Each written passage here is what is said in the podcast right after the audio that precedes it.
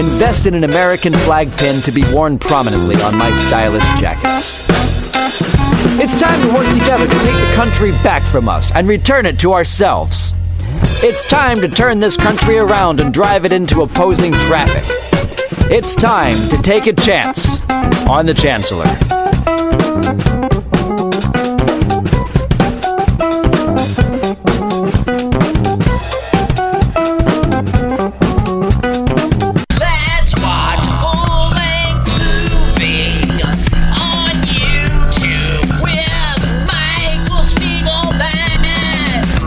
I'm Michael Spiegelman. And I am Carl, not Spiegelman. Join us every Sunday, 2 to 4 p.m. Pacific Standard Time on mutinyradio.fm for Let's watch a full-length movie on. YouTube. We watch the best movies that uh, aren't they good? Well, they're chosen. By Uh, here's you. his theme song again. Bye. Okay, bye. Watch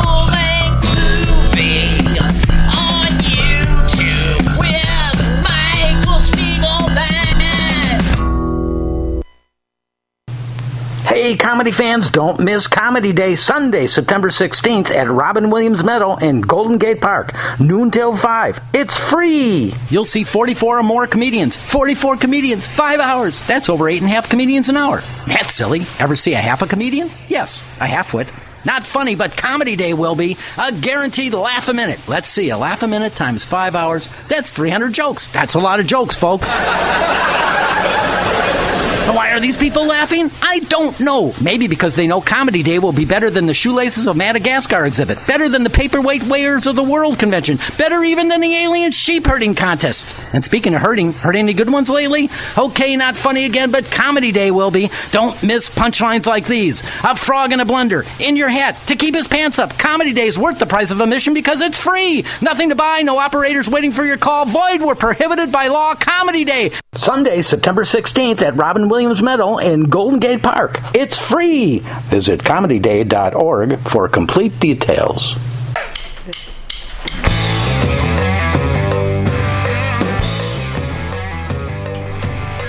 You need an awesome and underground space for an event? Look no further than mutinyradio.fm. Our 30 seat flexible space can accommodate your acoustic band, birthday party, comedy show, dance party, karaoke super fun, theater event, fundraiser. If you think it, we can do it. You run the door and promotion, we run the sound, space, and podcast. Rentals available Thursday, Saturday, and Sunday from 8 to 10 at Mutiny Radio FM's performance space at 2781 21st Street in the Deep Mission at 21st in Florida. Contact Pam at pamsadai at hotmail.com for more options and booking dates. Incredible socialist prices so you can be creative in a free speech space without breaking the bank. That's Mutiny Radio Rentals every Thursday, Saturday, and Sunday from 8 to 10. Book your event now. trying to hurt me, but boy, how it burns me whenever she touches me, and oh, I feel so lucky. Oh. Billy Bob, you ever want to be funny? Well, my dogs.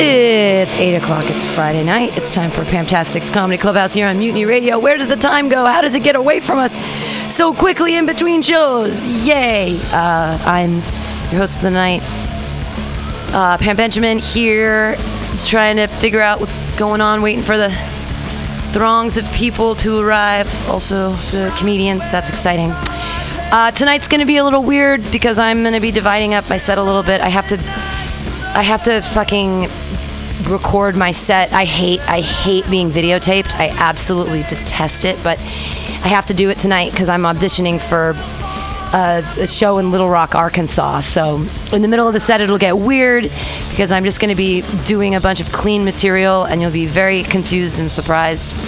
Uh, and I hope that you all laugh because I could get paid real money and I could go to Little Rock, Arkansas for Thanksgiving and and do a bunch of sets. Wouldn't that wouldn't that be funny? I know for money. Could could could you imagine? Can you imagine? So, uh, even if the room is just filled with comics during my second set, please laugh and pay attention so that I can get this job in Little Rock, Arkansas.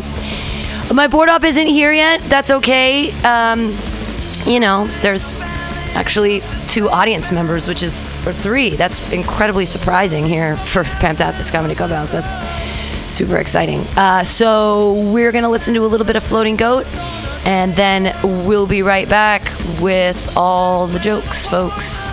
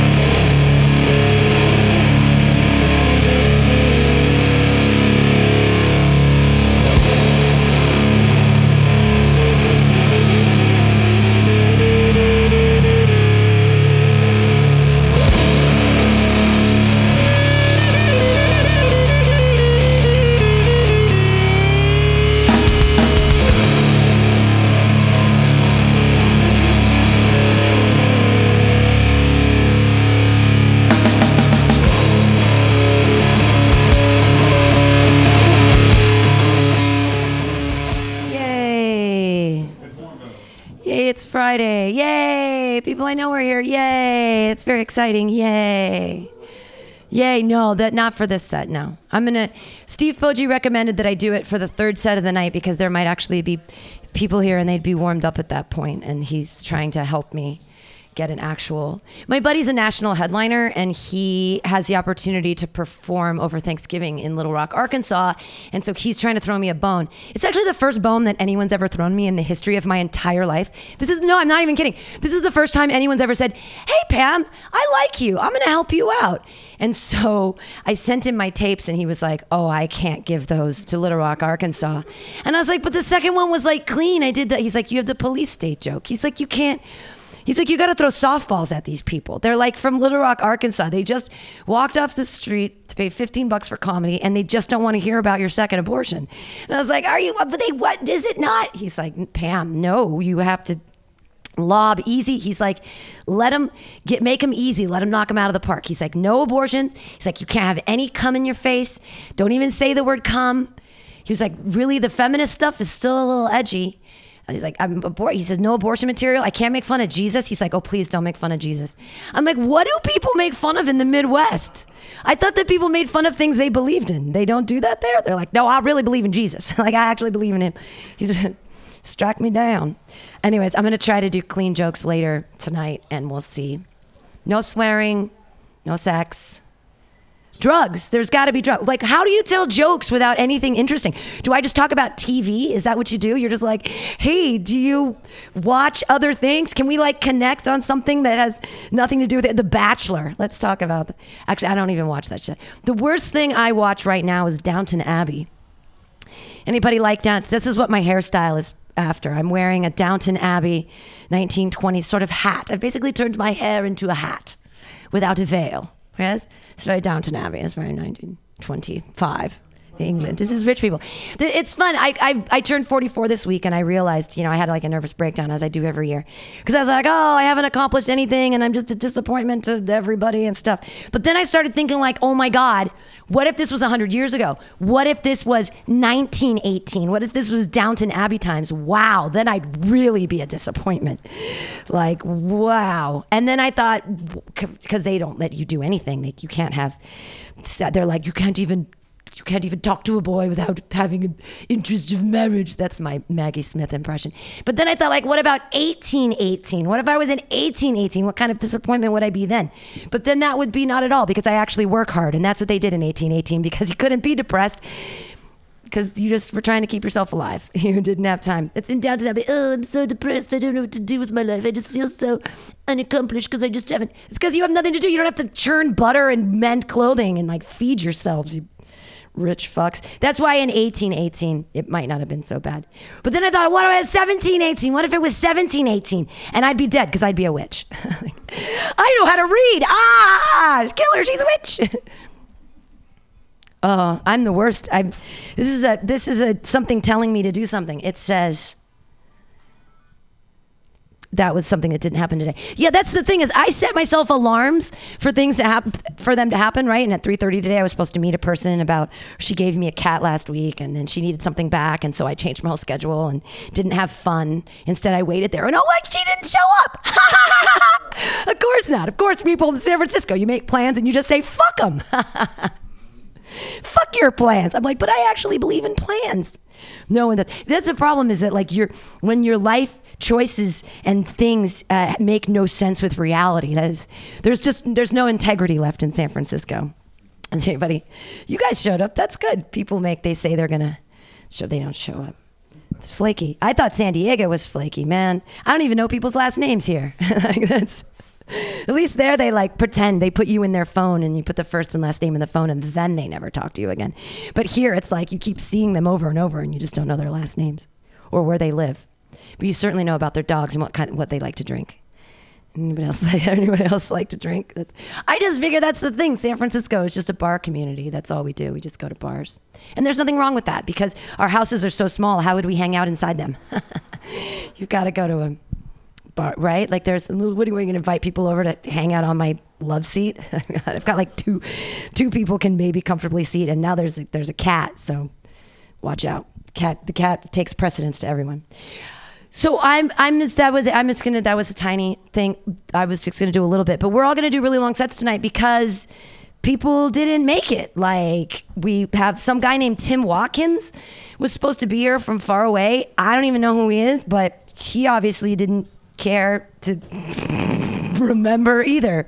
So, but he was from far away. He was from like L.A. or something. So I was trying to be cool but no, not gonna. So what it what it looks like is there's three comics and then me, and I'm gonna do that taping in the middle. So I mean, stretch your wings, kids. We're gonna. I mean, I'm not even gonna look at the clock until ten, and then if you bore me. We'll stop you. We can like actually we should give our audience members like X's or something. And when you guys are bored, you put up the. You're like, I'm done with this one. They're still doing at least ten minutes. Uh, But thank you guys for coming. Yay, the Benders crew came out tonight. It's really sweet of you. Uh, big shout out to Racers Alley on Thursdays from 6 to 8. They're a great show. Their host is here tonight. And uh, and we're and thanks to Zanzu running the ones and twos in the back, uh, I'll pass out the. I'll give you guys all some. The I made really good pot fudge this morning. I'm really proud of it. It's very very tasty. It's almond. I hope no one's a, a, allergic. I said I almost said addicted, but allergic to almonds. Anyone? Anyone afraid of that now? Like if you open peanut butter, does anyone have that in their office where like you have any such young little asshole snowflakes that you can't even bring a peanut butter and jelly sandwich to work? Has that happened yet? You like open the bag and they're like, hey, excuse me, I'm allergic to peanuts and I'm afraid I'm going to go into anaphylactic shock. That's why I call it peanut. Free peanut butter. It's a peanut free zone. That's what San Francisco's becoming. It's a peanut free zone. Get on the bus. Like, that's the thing. The kids are like, oh, my child can't ride the bus because I don't know if it's a peanut free zone. You can get on the bus. Is it a peanut free zone? It's like, no. Just how about give your child peanuts when they're a child and then they won't be allergic to peanuts? Is that how is that how it works or will that just murder them? Or am I just advocating the murdering of children? Maybe. Am I not allowed to put that on the videotape? Am I not allowed to talk about that in the Midwest, advocating the murdering of children? Uh, hey, do you guys want a Rosham? There's three of you to see. Well, you were gonna you were gonna go last, so that's fine. So you're off the hook. I I had no discernible order. Do you guys want to fight it out? Do you want to do you want to like high five? You want to beards versus no beards? What do you guys want? You want a beard or a no beard? I'm up here. I practically have a beard. Jonathan plucked me today, so it was okay. Like I almost had a beard. It's been a long time. I'm too blind now to actually pluck my own facial hair because I can't see even when I'm close in the mirror, I still I can't see close. I can only see far away. So I was trying to pluck my eyebrows and I was really far back and I almost hurt myself. But Jonathan came to the rescue and he got my whole beard for me. It was really nice. Thanks, honey. Really appreciate it. So beards or no beards? You're the audience people. What do you want to see? You want to see Do you want to see John McCain's son or do you want to see John McCain in the POW camp? Either way, the ghost of John McCain is coming to the stage. No? Yes? Flip a coin? I'll just I don't I don't I can't I can't deal with it. I'll just beard. All right. He's all the way he is he's like he's a he's a bearded man and he's all the way from Santa Cruz so he's almost like a pirate. I think that's what they do in Santa Cruz is they all are pirates off some lost ship. Clap your hands wildly everybody for John Reinhardt.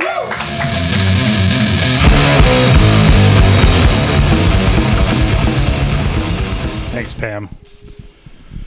You guys might recognize me from the most recent season of Duck Dynasty. I got the job audition because of my aesthetic, but they hired me because of the racism. I actually grew up with a father who had a severe nut allergy, Pam. He's allergic to tree nuts, so not peanuts. He could eat peanuts. So I grew up with a fucking terrifying fear of anytime anybody opened a nut package because I was like, you're going to kill my dad. And now my relationship with my father has changed. I'm like, now I know how to kill that guy. he doesn't live close enough though, so I gotta like mail, you know, I gotta mail him anthrax or something, just pine nut dust. I, uh, my father used to tell me, son, you might be taller than me, but you'll never have the capacity to inflict pain. He was right, but I kind of thought he was talking about physical pain, not emotional pain.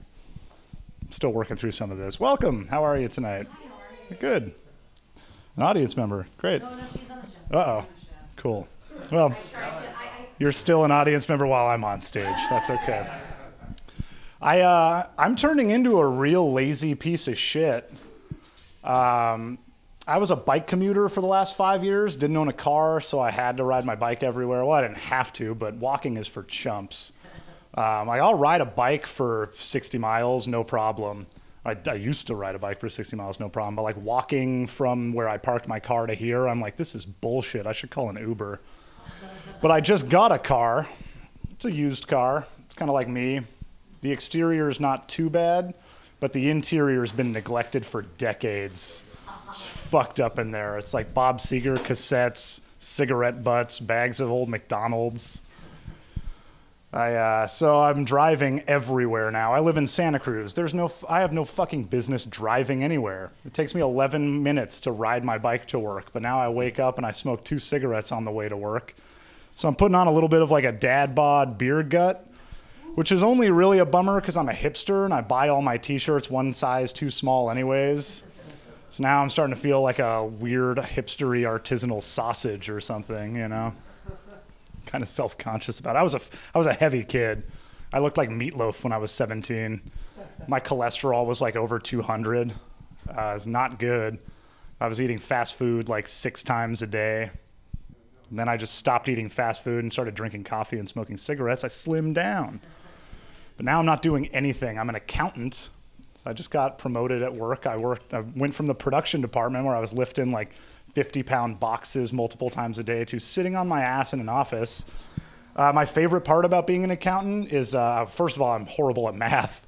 Uh, but I'm a collector, so it's my job to call people and tell them they owe us money. Uh, meanwhile, I'm like silencing phone calls from the hospital, like, ooh, I'm not fucking paying that bill. Shit. So that's fun.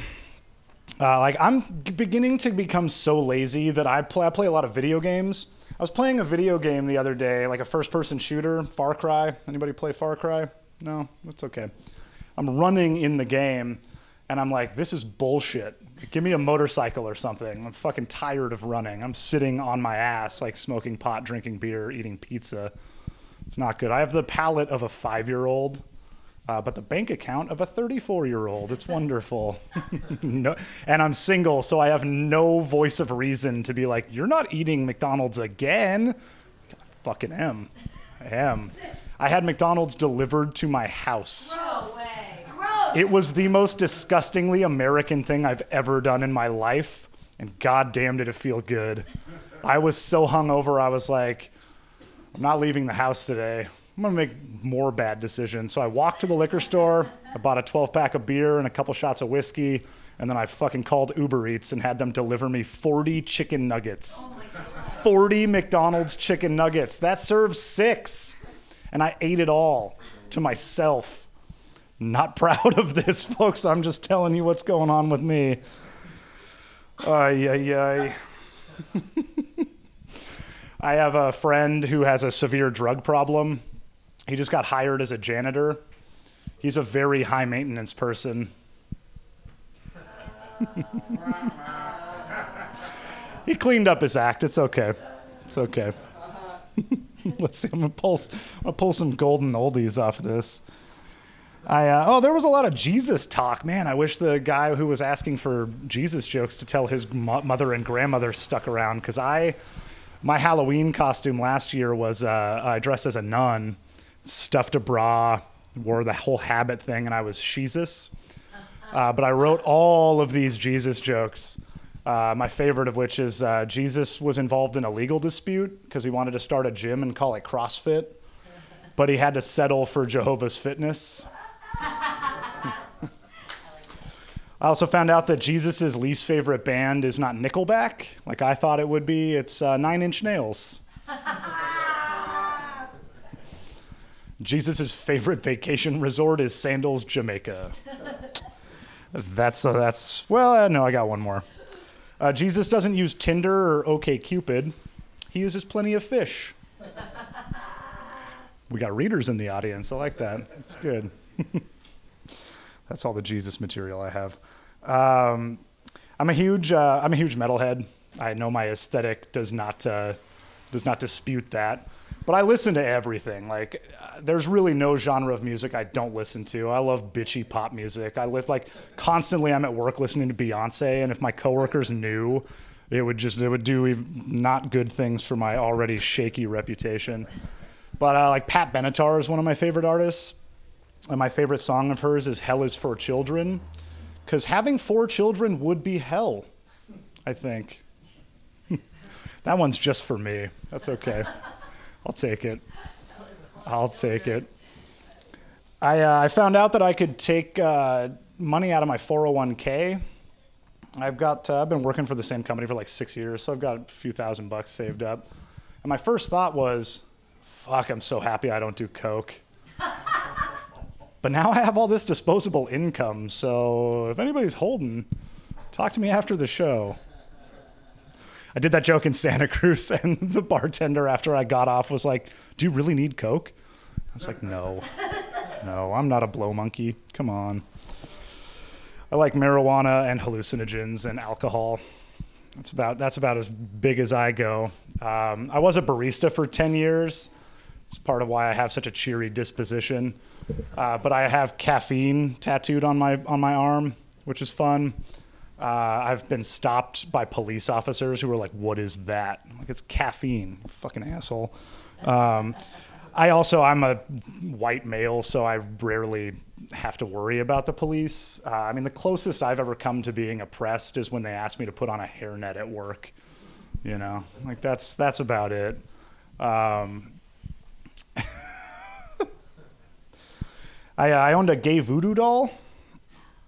His fetish was tiny pricks. That's what he was really into. so I, uh, this car I have is a, is a stick shift. It's my preferred method of transmission. I like driving stick. It's how I learned. Uh, but so uh, driving to and from shows, I sit in traffic a lot. Sitting in traffic while driving a stick shift is a lot like edging, uh, except you only get off at your exit. It's all right. Working this shit out. It's okay. Hmm. Let's see. Do you guys, uh, anybody uh, like the Smiths in here? Yeah. When it comes to the Smiths, I feel like less is Morrissey. I'm a huge I'm a huge Johnny Marr fan, but I can't fucking stand Morrissey. I uh, oh, I got one more Jesus joke. If Jesus had taken a food safety course, he wouldn't have died from cross contamination. I got a lot of chef friends. I have actually. I did a. I have performed at Sinning and Grinning, Zorba's room, and I told all sorts of horrible jokes in a church, and I'm not dead, which only reinforces my belief that there is no God. It's fucking 2018. Believing that Jesus and the Bible and God are real would be like accepting an innocent dinner, uh, dinner invitation uh, with Bill Cosby. Like, we have evidence, people. Let's fucking use it and not do that. I think people who hang themselves are a real nuisance. I know, I wrote it. I, uh, I, had a, I had a comic friend. Um, he had a terrible set a couple weeks ago, bombed really hard. The audience wasn't into it. His family found him hanging in his basement the next day, and his suicide note just read, I kill me. Don't worry, this is a hypothetically dead comic friend. I'm a comic, I don't have any friends. All my heroes are dying Prince, David Bowie, Charles Manson. Charles Manson is a musician. I bought his record at Sam Goody's. It was in the easy listening section. It's not good. It is a horrible, horrible piece of shit album. But I bought it. I was 15. I thought it would be edgy. Uh, there is a song on it called Garbage Dump, and the lyrics are literally Garbage dump, oh garbage dump. Why are you called my garbage dump? It doesn't get any better from there. But I, uh, I did find out some weird information before before Charles Manson died. He was going to start a business. Uh, it was artisanal tater tots. They were going to be called Sharon Tater Tots. Roman Polanski was uh, going to finance it. You know, you'd think they'd be enemies, but they buried the hatchet. Sharon Tater Tots, they come pre soaked in ketchup. what's, the, what's the shelf life on Sharon Tate jokes, folks? Come on. I've been talking about Jesus for fucking three minutes. Oh, so I was a bike commuter. Um, one of my favorite things. I literally, for a long time, I was like the worst bike commuter. I was like the Portlandia, angry, cars, man, why guy. But uh, my favorite thing about being a bike commuter was I read a study that said if you ride your bike to work, you lessen your chances of getting cancer by 50%. I thought that was pretty cool because I ride my bike home too, making me effectively immune to cancer. I'm going to smoke and drink it up.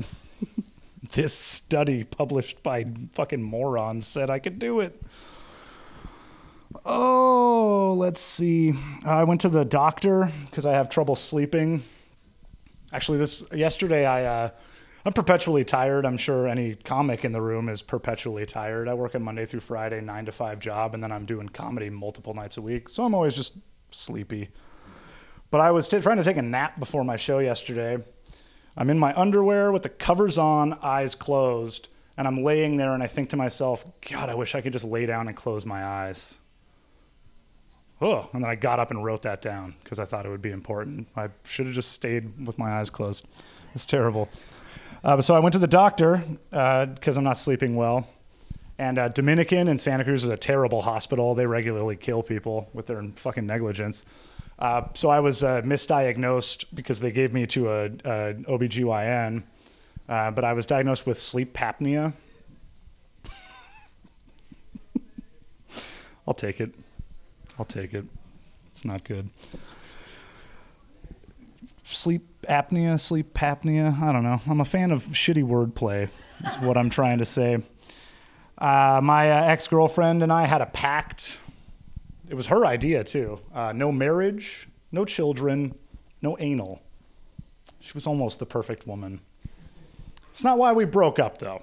We broke up because she's very old fashioned. By that I mean she smells like whiskey and oranges.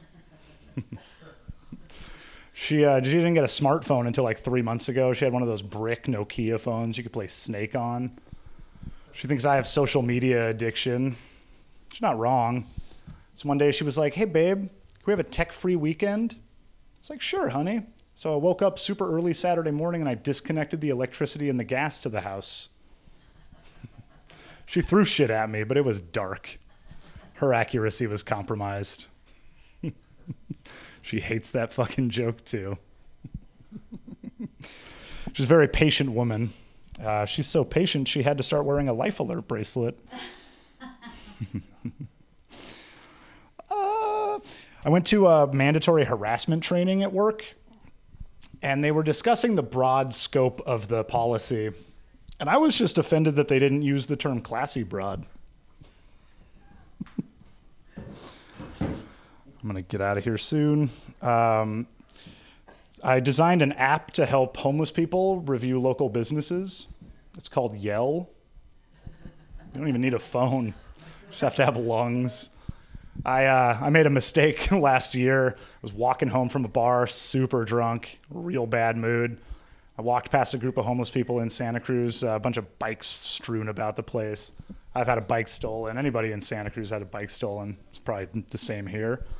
Uh, but again, I'm drunk. I'm in a real bad mood. I walk past and I say, fucking bike thieves. One of them took umbrage with that statement. He chased me down the street, grabbed me by the back of my hair, threw me forward, slammed my forehead into the concrete, broke my right hand on the way down. But I had a good time in the ER. It's my first time on morphine. Morphine, uh, it was kind of like a warm blanket. It's a lot like the warm blanket we gave the Native American people, though. You know, it's filled with lies and nausea. I'd rather just not have it. A plastic surgeon had to spend four hours putting my forehead back together. It split my forehead to the bone. Uh, and while he's perform, while he's stitching me up, I'm all fucked up on morphine, and I was already drunk. I was like, "Can you just make my eyebrow permanently raised?" Because I think with the mustache and the beard, it'd be kind of a good look for me to just always look suspicious. you guys have been wonderful. Thank you, Pam.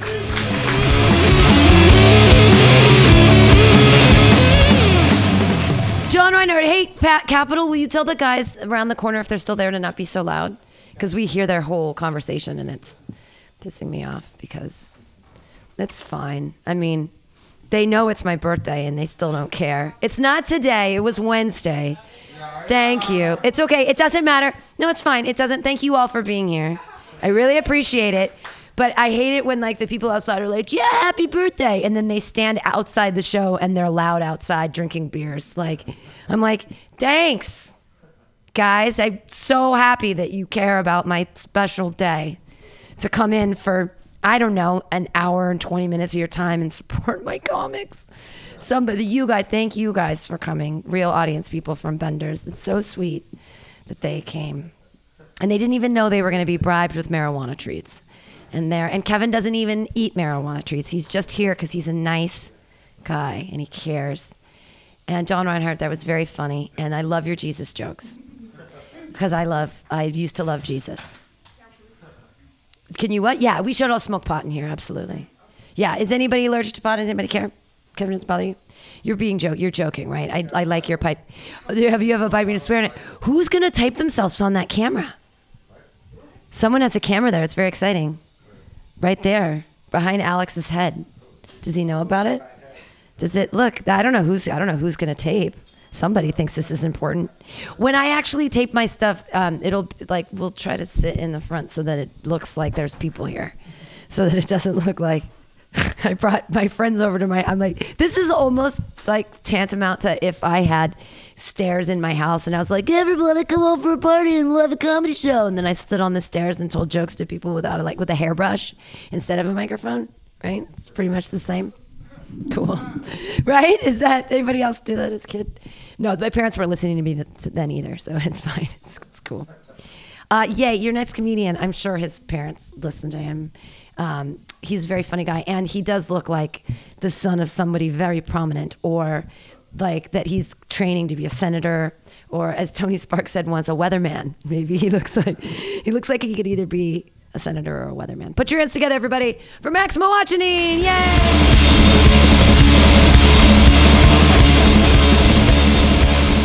Weathermen are important, by the way. The unsung heroes of our society. All right, how's everybody doing? Well, all right, who are the audience people again?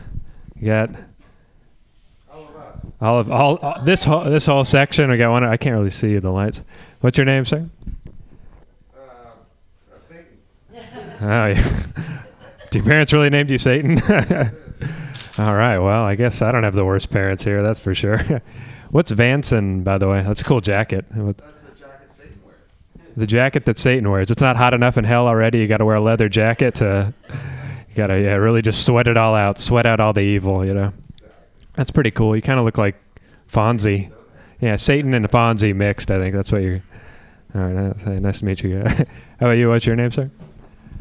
Kevin. All right. Do you, so you guys all work with Pam? Is that what I gathered? No. You just hang out at the bar. Ah, okay. What What do you do?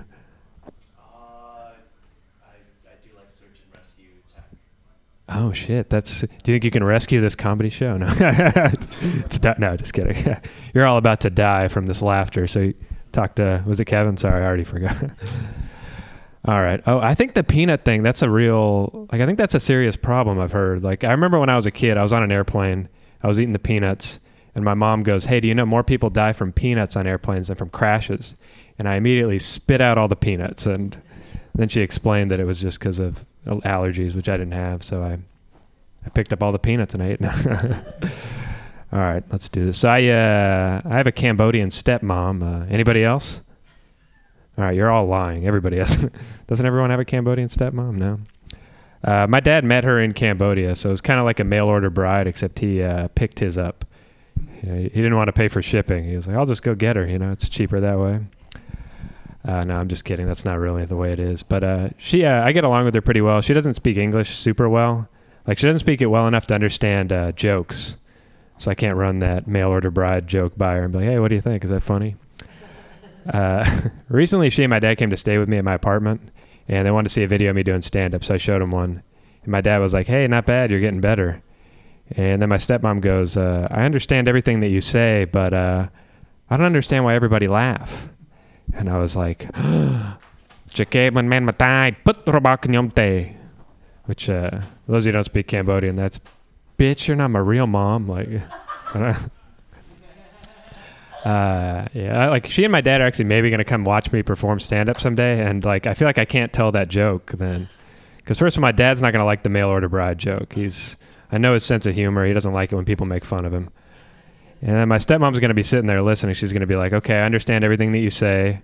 I don't understand why everybody laugh. And then all of a sudden she's going to hear me call her a bitch in her native language. And she's going to be like, okay, now I really understand everything that you say. And I really don't understand why everybody laugh. Like, this is really weird show. I don't know what you Americans are into, but I, uh, so yeah, my last name is not McCain. It's actually pronounced Mowachanin, but, uh, I'm still white, even though it sounds like I could be Native American. Uh, my last name's Serbian. Uh, a country in Eastern Europe. For those who don't follow the NBA or professional tennis, yeah, I call that a Djokovic. Uh, just, just killing it. Every now and then, I tell people my last name's Serbian, and they're like, "Oh yeah, you guys are the ones who started World War One," and I just own it. I'm like, "That's right, we're trendsetters," because that was the first one. You know, back then people be like, "World War? That's that's like not even a thing," and we were like, "Well." It's going to be a thing. Like, it's going to be very popular. The whole world's going to be on board with this idea. It was so popular that 25 years later, the Germans started their own world war. They stole our idea. Germans are like the Carlos Mencia of war. Carlos Mencia was a comedian who stole people's jokes. I uh, one time I told that to a bunch of Carlos Mencia fans, and they were like, "That's good. I think I'll use that." That's. I think he said it was pronounced Moachini, and I think I can pull that joke off too. I uh, All right, so I uh, I work here in San Francisco. I work in the tech industry, uh, but I don't like it, so you don't have to hate me. I just just trying to pay the bills, you know. I uh, I work for that company Fitbit, uh, but I don't even wear a Fitbit, so that's pretty awkward. Like uh, my coworkers just stare at me all the time. They'll be like, "Oh my god, he doesn't even know how far he's walked." Like, I bet he couldn't even ballpark it. You know, he looks he looks very lost. Like he doesn't even know where he's going in life. I feel like every time I show up to the office, it's like I've committed a faux pas. Working at Fitbit and not wearing a Fitbit is like showing up uninvited to an AA meeting with a keg of beer because everybody stares at you disapprovingly, and you're the only one there who isn't tracking how many steps you've taken. Yeah, yeah, that's a it's an AA 12 step joke. Anybody here in AA? All right, way to stay anonymous. You, you guys are very on top of things. You know, sometimes somebody cheers and I got to be like, hey, go back to step one. You know, you're clearly off the wagon, sir. Uh. So I do like uh, data science. So basically, what that is, like the Fitbits generate data. The company collects it, stores it in a database. I look at it, and, and I'm like, all right, like whatever. I don't know. That's that's good to know. Thanks for letting me know. Uh, as a data science, I'm a pretty big fan of the of Moneyball. You guys, anybody else? you guys a fan of anything? I don't. I'm trying to think what I could say that you guys would be like, yeah, you guys are just naps, yeah, drugs, naps. who, who wants to bail on this show and take a nap? That's yeah. Do you have any? Yeah, we need to replace the chairs with cots. That's that's how you get people to come to a comedy show. I think I'm I'm tired too, but it's all good. Oh, I'm gonna get through this. I uh, yeah, I'm a big fan of the movie Moneyball, but I, I I don't like it because it perpetuates the stereotype that all data scientists look like Jonah Hill. And I find that incredibly offensive. Like, why didn't they have Brad Pitt play that guy? Like, that's realistic, right? Like, maybe okay, fine. You guys are just. it's like, no, I think Jonah Hill's better. That's makes a lot more sense. uh, I'm a big fan of uh, like the Minions too. Despicable Me. Anybody else like those, or am I the only? Uh, huh? No. Oh, you said no. You're like, yeah, they are awesome. Thank you. All right, I got a kindred spirit here. You, yeah, me and you are gonna watch Minions in Hell together someday. That's that's gonna be a good time. I'll, I'll wear a leather jacket too. It'll be the Fonzie Minions. On s- what's that? Helm? Satan's leather. Okay, so he's got multiple he can share with. Okay, yeah, it's like a. All right, maybe we can borrow his horns too. I wanna I wanna go all, I wanna go full devil if we're gonna do this. So I was, I was talking about minions. Yeah, I like minions. Uh, I look at minions the same way pretentious white liberals look at minorities. Like I'm glad to promote how much of a fan I am of them, uh, but if I'm being totally honest, uh, I can't tell them apart from each other. Like, is that Kevin the minion? Is it Bob the minion? I don't know. They all look alike. Like, but they're underrepresented in Congress, and that's a big problem. Like, if I'm ever in the Senate, as Pam has foretold, like I'm gonna pass some legislation to. Oh, that's dumb. All right. Talk about minions in the Senate. That's you know. Yeah, I don't know. Like, uh, ah, shit. That's yeah, it's all right. I'll move on. I uh, so I've been doing comedy a little while. I feel like comedians, like amateur comedians, are a lot like frat bros. Like a frat bro would be like, "Oh, you lift? Uh, how many sets you do, bro?" Comedian would be like, "Oh, you do comedy? How many how many sets you do, bro?" Like, do you even do the mics, bro? Like, I don't know. I uh, where does this joke go? I already forgot it. Oh boy, yeah, yeah, yeah. There's too many rules. I feel like the comedians put on each other. Like I recently came across a guy who uh, he told me like it was important to have a headshot. Like I didn't know that. Uh, like I thought you just try to make people laugh, which you know isn't, always easy. uh, but yeah, apparently you got to pay someone to take a picture of your face. So the reason like I met this guy was I was in a comedy competition. Uh, so he messaged me like couple the week before the competition. He was like, "Hey, I need your headshot." I messaged him back and I was like, "I don't have one." Like, is that that's not a problem, is it? Uh, apparently, it was like a really big problem. Like the way he made it sound is like the biggest problems you got: global warming, genocide, and then the fact that I have not paid someone to take a picture of my face, and that's in reverse order. Um, yeah, like he even ended his message by saying, "You're going to need to get a headshot if you want to take this even somewhat seriously." And I thought it was like ironic, like he wants me to take comedy seriously. Like I was half expecting him to be like, "Yeah, exactly." I got a laugh from that. I didn't even know you're back there. I didn't know there was anybody here actually. but uh, yeah, it's nice to know you're alive. Now, yeah. So I thought it was ironic he wanted me to take comedy seriously. I half expect him to be like, "Do you want to take comedy seriously, or is this just a big joke to you? Like, you think this is funny? You think comedy's funny?" So I decided to be proactive. I grabbed my laptop, I opened up Photo Booth, I took a picture of myself, and I sent it off to him. Uh, and that that made it worse. He he didn't seem too happy about that. Um, but anyway, like so, the reason why they need the headshots, I guess, they put it on the website. Uh, so I checked the website. I was like, it's probably fine. Uh, it was not fine. It was it was pretty bad. Like the other seven people in the competition had like professional headshots. They're all smiling. Then there's me over in the corner. It looks like a looks like a screenshot from a Skype session. Like if if you saw my headshot on Tinder, you would delete the app from your phone. You'd be like, "There's no hope out there. Like just got to delete this." Anyway, long story short, I, I I won the competition, so you don't need a headshot to win. And and the host was pretty pissed off. Like he didn't seem too happy. Hopefully, he's not listening to this. How many people actually listen to the, these shows? Maybe. I, I, I did, and the paid spot on the Late Show. So I'm a professional, guys. you may not may not seem like it right now, but um, yeah. How am I doing on time? Did I declare it? No, yeah, actually, because he was. I almost said that to him when he gave me. He gave me hundred dollars cash, and I was like, "Oh, you're paying me under the table? Like, you're not going to give me a W two? Do you want to take this even somewhat seriously, sir?" That's what I thought, but I, I didn't actually say that. I hope they invite me back. But if but if he listens to this, he might not, he might not invite me back. But uh, oh, sorry, you were uh, interrupted. Okay, all right. Thank you very much, everybody. I can keep going. Do you guys, you guys want me to keep going? Are you sure you want me to keep going? all right, he's clapping me off the stage. Uh, no, I'm just kidding. all right, I'll uh, I'll end there. Thanks, everybody. Happy birthday, Pam. Funny that he won because last week I had a mental breakdown because I made it to the semifinals and then it was clear that I was in fourth place. Like when the, we did the semifinals and I did jokes, they did not like my second set at all, and it was embar- I almost I almost cried. I went through a whole like nervous breakdown thing. Hello, are you Tim Watkins? Yep. Yay! You made it.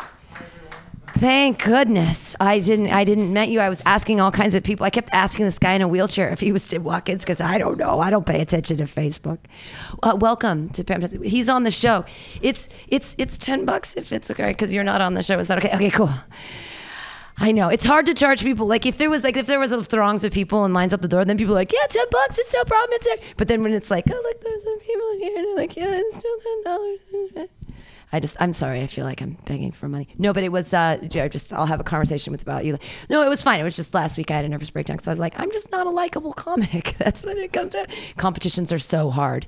Have you, I, I hate them. It was like, it stressed me out the whole way there. And then it stressed me out while I was there. And then it stressed me out while I was on. And then I was so excited and I was on stage and I got so nervous that I acted like this and nobody wants to see this. This isn't exciting for people to watch. They're like, why? She's a crazy person yelling at us on stage.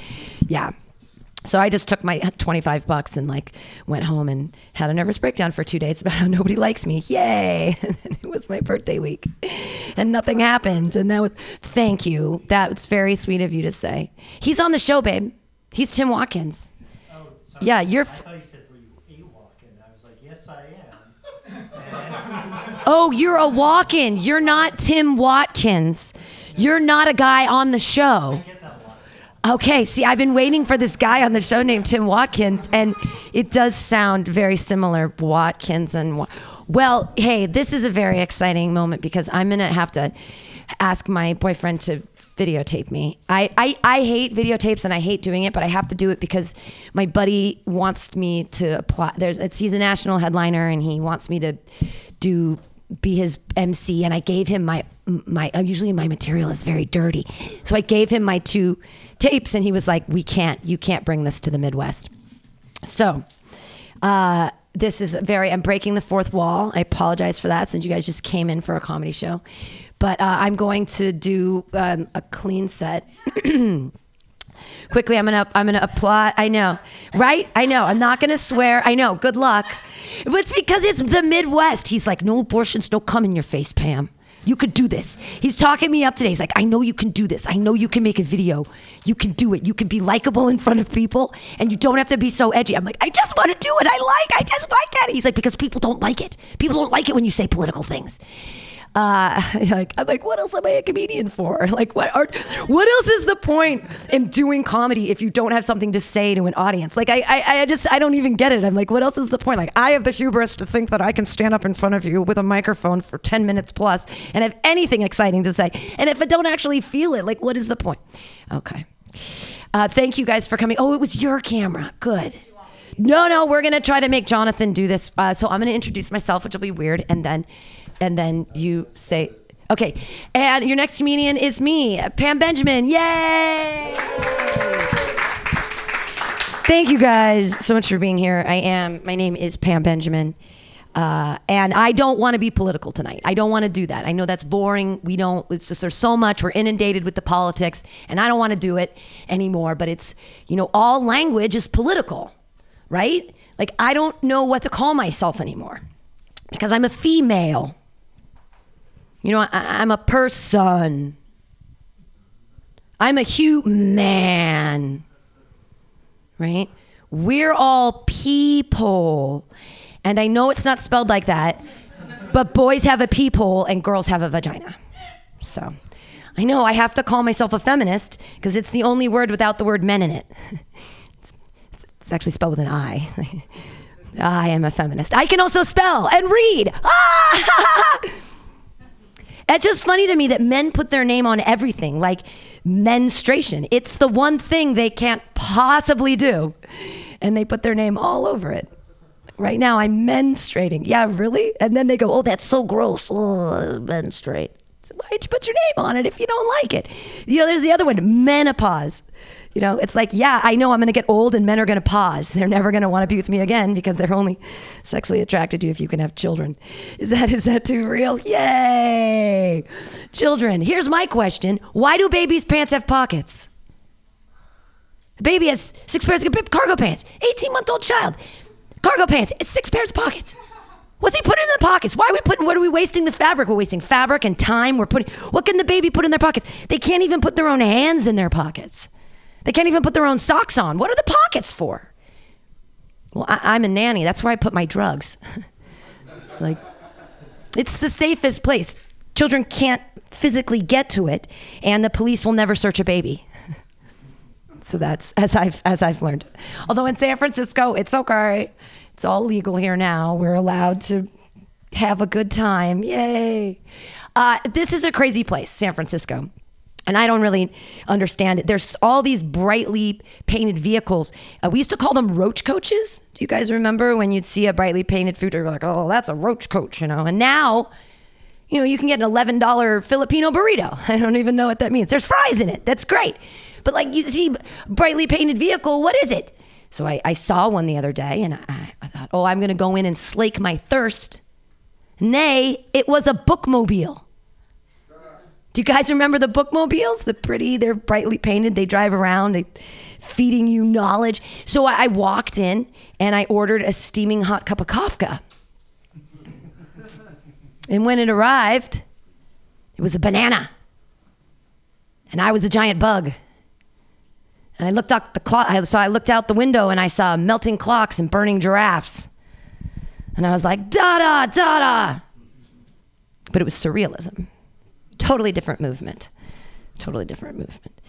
Yeah, the only reason I talk about these things, I have I have an MFA in poetry. Oh, whoopity doo! Like I went to school, I have knowledge and stuff, and it's so hard because it was a really poor decision. I mean, I'll never make any money ever you know, now that I have, because how do you, what do you do with an MFA in poetry? What could you possibly do with that degree? How would I possibly make money? And I thought, aha, I will write lyrics for songs. You can make money that way. And so then I thought, oh, I'll write lyrics for death metal because there's only like nine words in those songs, anyways, right? Uh, so the first song I wrote is about things people like. Okay. Puppies, kittens, unicorns, lots of porn people seem to love porn. And end rhyme. Did you know about that? It's like it feel it completes you. It makes you feel good. Uh, the second song I wrote deals with embedded rhyme or assonance. That's rhyming the vowel sounds between words. Uh, and it goes like this. At dawn with chainsaws. For those of you that don't speak death metal, that's at dawn with chainsaws. It's about carving up bloated whales at dawn in Alaska. Yes, so metal. So very, very metal. That awe sound is what we're. It's the assonance, right? The, the last song I wrote, I'm sure it's going to be my huge moneymaker, uh, and it's called 23 Year Old's Lament. Uh, and it goes like this I have the worst roommate. Knock, knock, knock on the door while I masturbate. Oh, mom, why do I live with my mom? That's a death growl at the end. That's a that's a death metal convention. So, end rhyme, assonance, and death growl all together. Big money someday. Yeah, glad you guys agree. Uh, I realized I'm not ever gonna have any children, and I, you know, I've never really been a winner, and I want to win the science fair. I want to win something, you know, as an adult, and so I realized I need to abduct someone else's fifth grader. Just for a couple weeks to win the science fair, right? They're not even gonna miss the kid. They're just gonna be like, "Oh, it's with that lady for three weeks." Don't worry, I have some great ideas that I'm sure are going to win. Uh, is everyone a San Francisco native here? No, no. Do you live in San Francisco now? You you're a native native. The the the real deal. I mean, I'm East Bay and I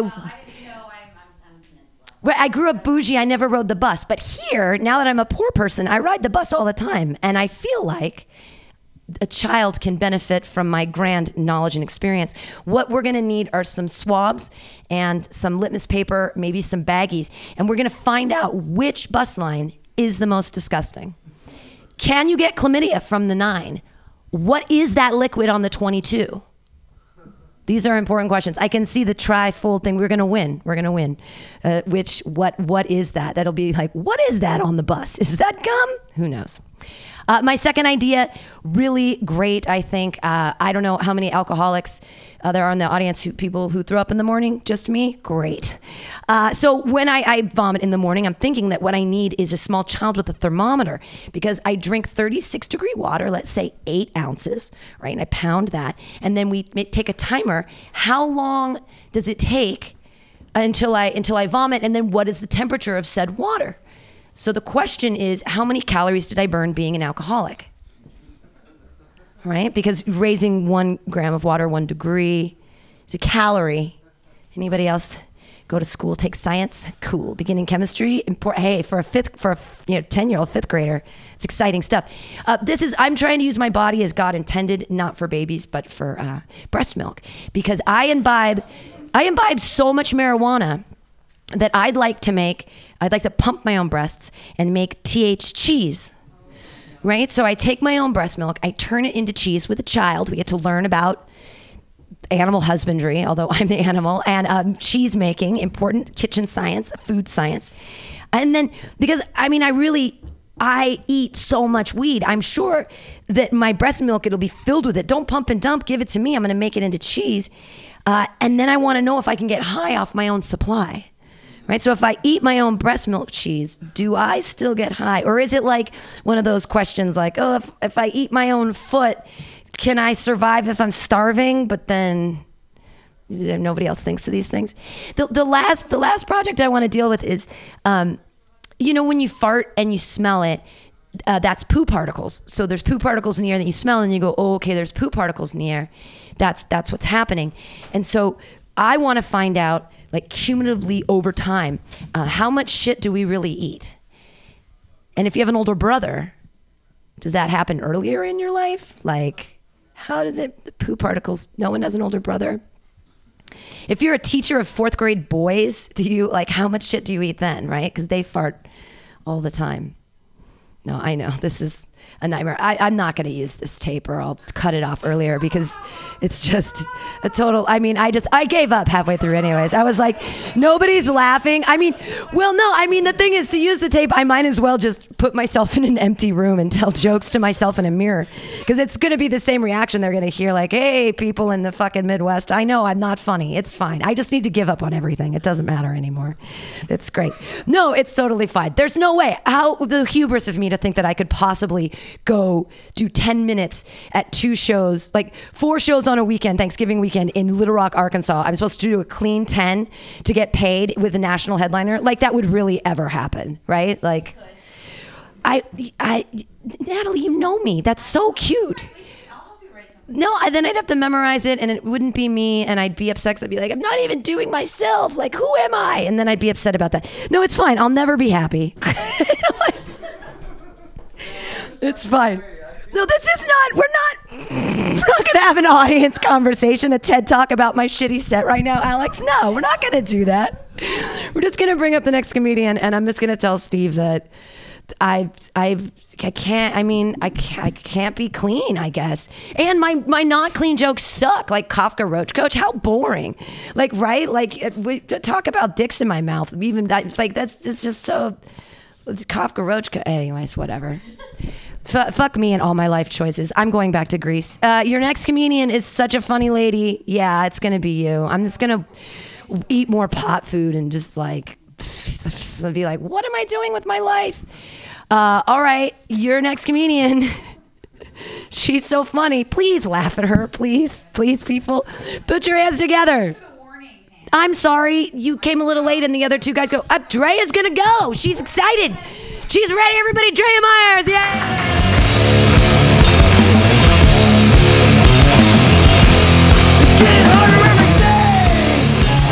Hell yeah.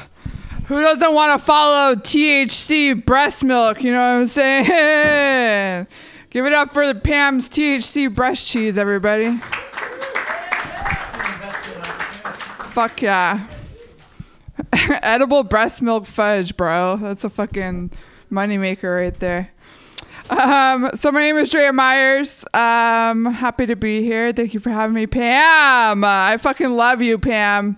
Your little fudge gifts were the cutest thing I've ever seen in my entire life, and I put it on Instagram. So, um, has anyone in here ever heard of the male gaze? G A Z E, not G A Y S, not the male gaze.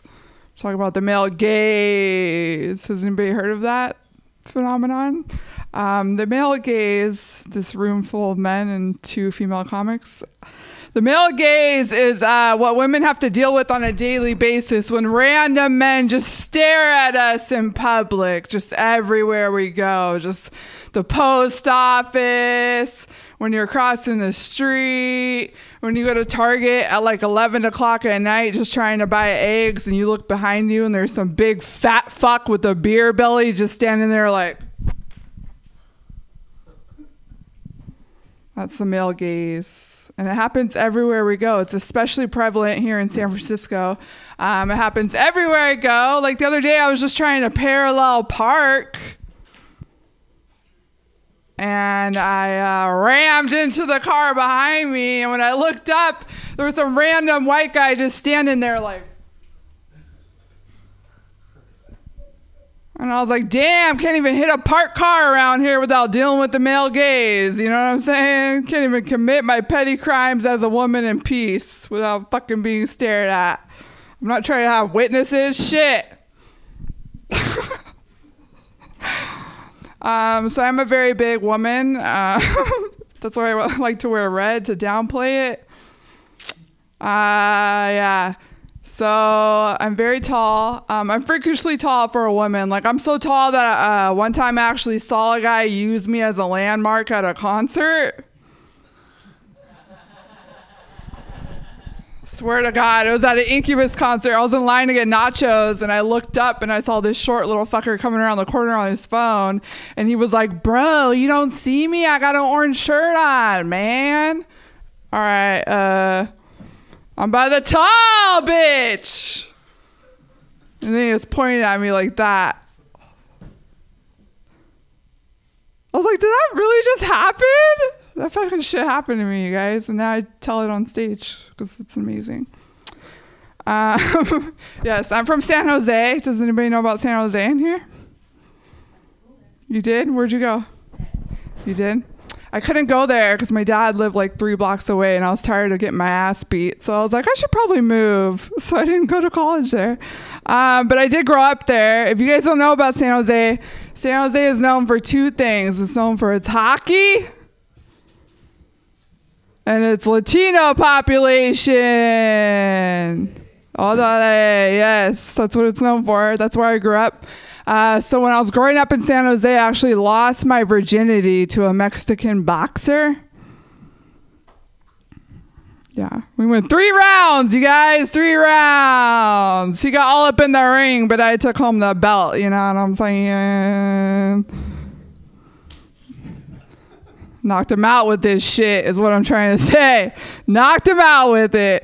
Uh, actually, the first 10 men I ever hooked up with were all Mexican, you guys. One through 10, all Mexican. They were all Mexican. One through 10, all Mexican, all of them. So ever since then, I've really loved Mexican men. Like I just love them. They're in my heart. I fucking love them. Um, I think another reason I really love Mexican men is because they don't care if you're taller than them. They don't give a fuck, dude. Any other man would be like embarrassed to be seen in public with me, but Mexican men, they do not give a fuck at all, dude. At fucking all, bro. You know how many short Mexicans I've dated? It's ridiculous, dude. Like freakishly short. Like one time I dated a dude named Carlos. This fool was only five five, you guys. Five five. I'm six one. This fool was five five. And whenever he would walk me around in public, he would be like, "Come on, mommy, let's go, let's go." Like walking me around like oh, I was a life size fucking Emmy award and shit. It's like a fucking life size trophy. He'd be like proud as fuck, literally puff his chest out, looking like a chihuahua escorting a pit bull down the street. It was like, "This one's with me, motherfucker." That shit was awkward though, because fucking cars would like drive by and be like, "What the fuck is that situation?" It's like a big tall bitch just holding a little motherfucker's hand. Whoo! I get riled up talking about short Mexican dudes, man. I'm gonna take a breath here for a minute. yeah. Um, I will say though, when there's that much of a height difference, uh, sex has its challenges. Um, I dated that fool for like two years. He was only five five. I'm six one. Like if he wanted to hit it from behind, he would have to kneel on a stack of pillows. You guys ever try to get up in it from behind, kneeling on a stack of pillows, and keep falling? You gotta keep stopping and restacking them and shit. He'd be like, go in the living room, get the couch pillows. Damn. We would go to IKEA just to buy pillows. They would be like, are you redecorating? Like, nah, I'm redecorating, bitch. He's trying to get up in that thing. Shit. You know sexually frustrated that man was for two years? He could just never quite fucking reach one year for Christmas. I was like, what do you want for Christmas, babe? He was like, some platform knee pads. Yeah. This is beautiful. Um, so I've been doing comedy for a minute. Uh, there was actually a whole year of my life where all I did was comedy. I didn't work. I didn't do shit. All I fucking did was comedy, bro. For an entire year, all I did was comedy, and it was beautiful. I was living my best life, uh, but unfortunately, this shit doesn't pay the bills in the beginning. Like you can't pay your rent with drink tickets. You know what I mean? You can't fucking go get gas with laughs about dick jokes. You know what I'm saying? So I had to get a job. um, it was really difficult. It took me like a really long time to find a job uh, because the hardest part about looking for a job is not wanting one. It's like the most difficult part of that fucking process. Like I feel like if people ever ask me how I learned to act or what my first acting gigs were in life, I'll say job interviews. Like I'd be acting my ass off in a job interview. like I'm in character the entire time, you guys, the entire time. I'll, I'll take it far too. Like I knew I was gonna get this one job recently because I even dressed up for the phone interview. I was like, I'm not taking any fucking chances. Like, what if they're looking through the window? Shit. You know what I mean? Um, I still say really stupid shit in job interviews though, because I'm a comedian. So I'm like too honest. So I'll fuck up and say like awkward stuff. Like they'll be like, "So what's your greatest weakness?" And I'm like, mm, "I don't know." Sometimes I still say the word retarded. it happens. Um, yeah. I am working full time again though. That's why I look like shit right now. Uh, I'm working full time. Um, it's crazy though because I'm not slowing down on comedy. So I'll go and I'll do comedy all night, and I'll go and I'll work all day. I feel like I'm like a fucked up superhero. You know what I mean? Like during the day I'm in office clothes. At night I look like this shit. Like I'm like Lois Lane as Superman and shit. You know, just out here trying to save people with dick jokes. You know what I mean? And I feel like I gotta like hide my comedy superpowers from my coworkers too. Like sometimes I'll write my set list like this on my arm and then I'll forget to wash it off and I'll go to work the next day and I gotta play it off in front of my coworkers like it's my grocery store list. Uh, but one time it just said dick sucking.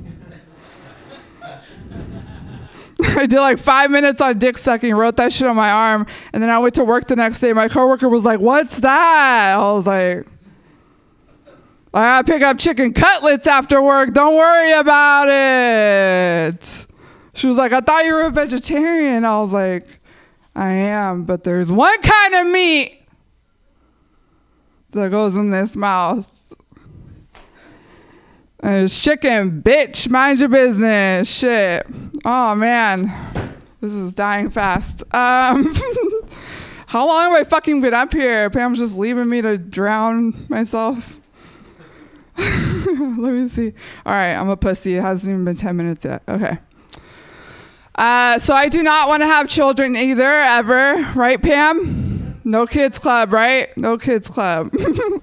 I don't want to have kids. Um, it's crazy though, because whenever you tell people that you don't want to have kids, they can't just sit with that information.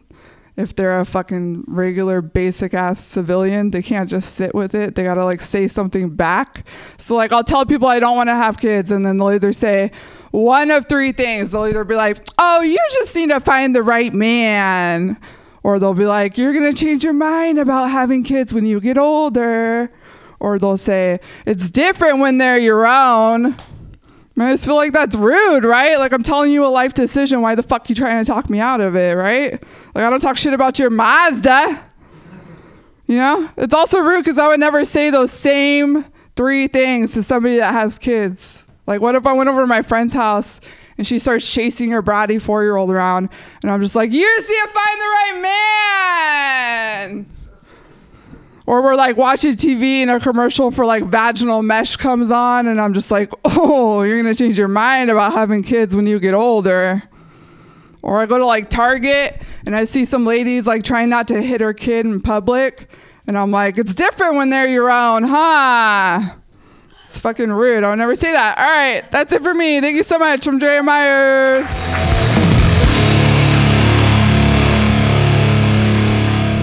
Drea Myers, everybody. She is getting. it. Thanks, Kevin. Thanks for hanging out with us. Yay. It's okay. I know. Imagine imagine if it was your birthday show and what showed up was almost all the comedians and four people that you know from a bar. Just I'm just saying, on your 44th birthday, I hope you have I mean, and I don't know you from a bar, I know you from your life and thank you. Yes, and the three real people, people I don't know. Thank you for coming. Thank you. No, it's it's it's fine. I, I, it, it, it's all about expectations. It, it's fine. If I just lower my expectations, I'm thinking I'd like to get a lobotomy so that I could just work at Starbucks and be happy about it, right? Like they want soy or milk. Like just make me dumb. The problem is when you educate women, then we have expectations on our lives. Oh my God, I can't fulfill myself with a baby. What the fuck am I gonna do? Oh, stand up comedy. That'll be fulfilling. Your next comedian, what a funny lady she is. Uh, she's also in this fun age group, figuring it all out, but still hot as fuck. I mean, at least you know. And sometimes I think that. Sometimes I think, you know what? Thank God I'm not ugly, because like then what would I do with my life? Like at least I I I still look okay, and I'm in my 40s. But that's vain and terrible. So then now, now I'm even a worse person. It's like I just can't win. I'm not likable ever. Do you know how that is? Do you feel that way? Okay. Okay, I'm so glad that you understand the spirals of shame and self doubt. Put your hands together for Natalie Fauzi.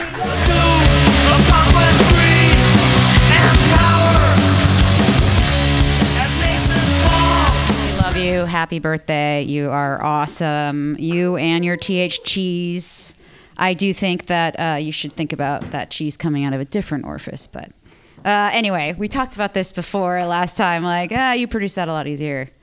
Anyway, sorry. Okay, I'm sorry. I started on such a dirty, uh, a dirty, dirty point. You know uh, what's great about? Um, I'm feeling good about this comedy wise. I have too much material to fucking choose from. I can't decide what I want to do. So.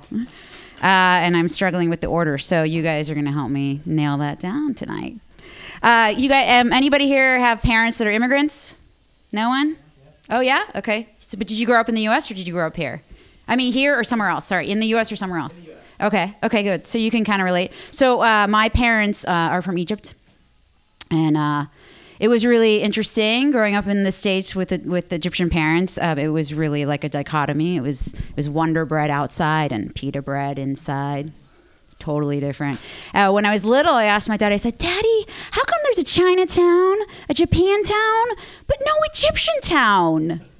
And he said, "You think Arabs can agree on one block?" And I later learned it's in Detroit. It smells like green apple hookah and anger.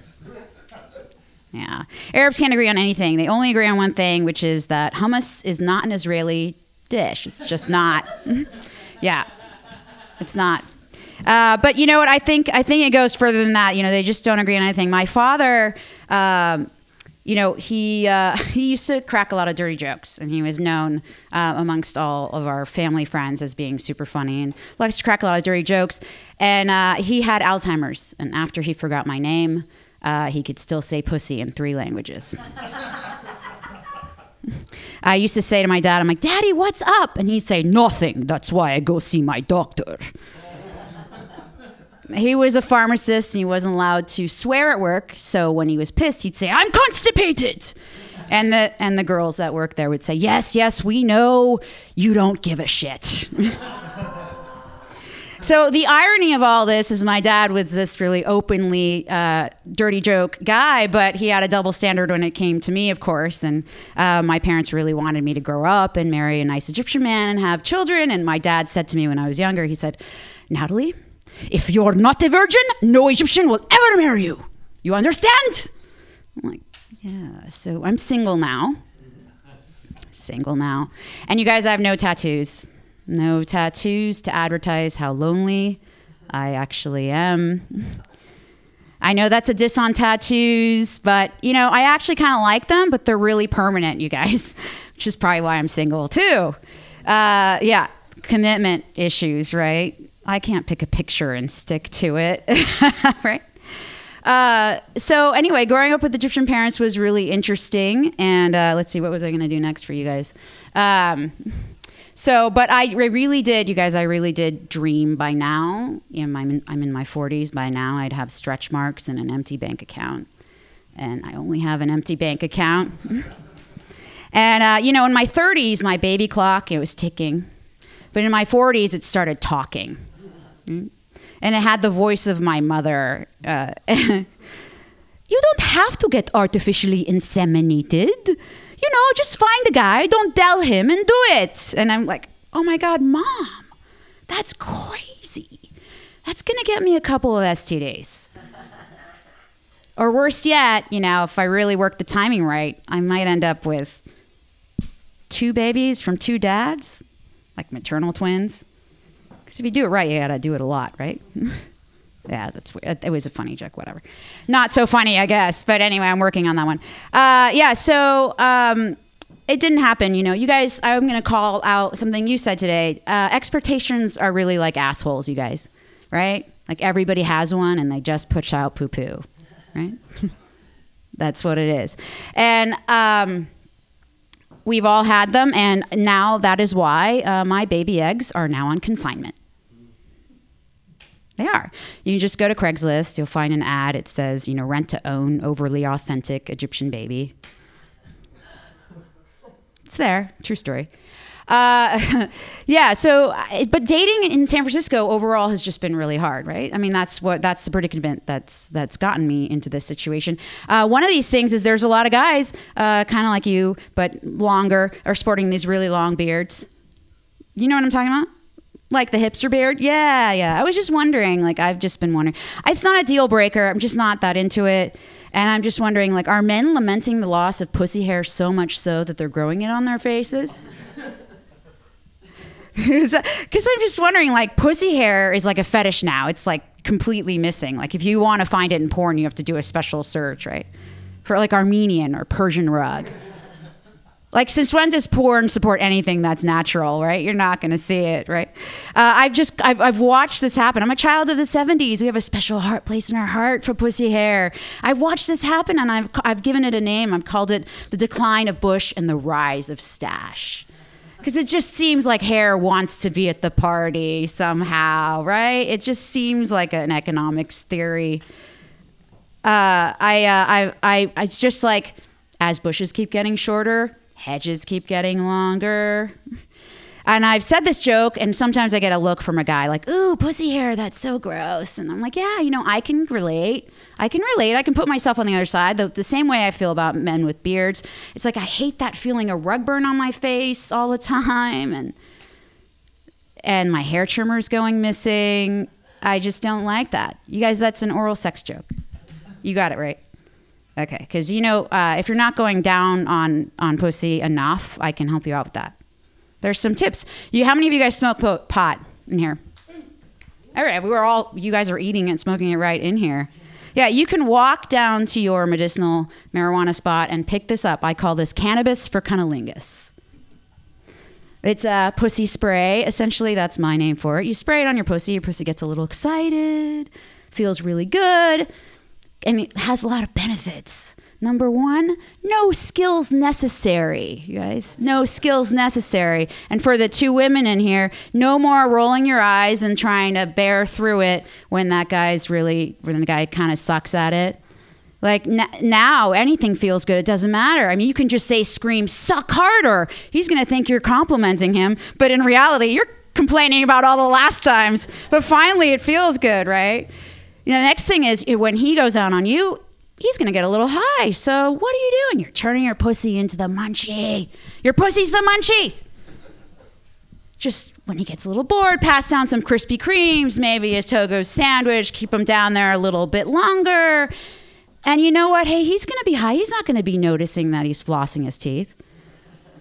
You don't need to worry about those Brazilians, getting those Brazilians, right? I mean, they're overpriced and insane. And I'm not talking about the country, or maybe I am.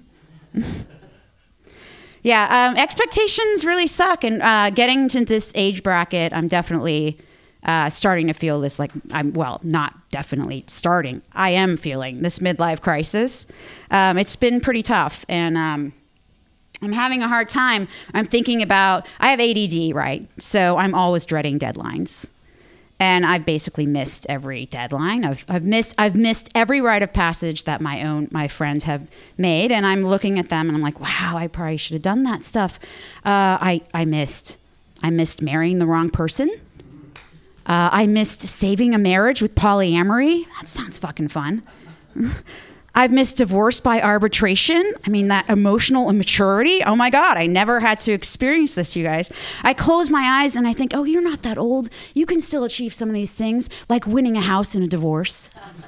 It's not that late. I know, you know, I know that joke sounds kind of like harsh, like I'm a gold digging whore or something, but it's not true.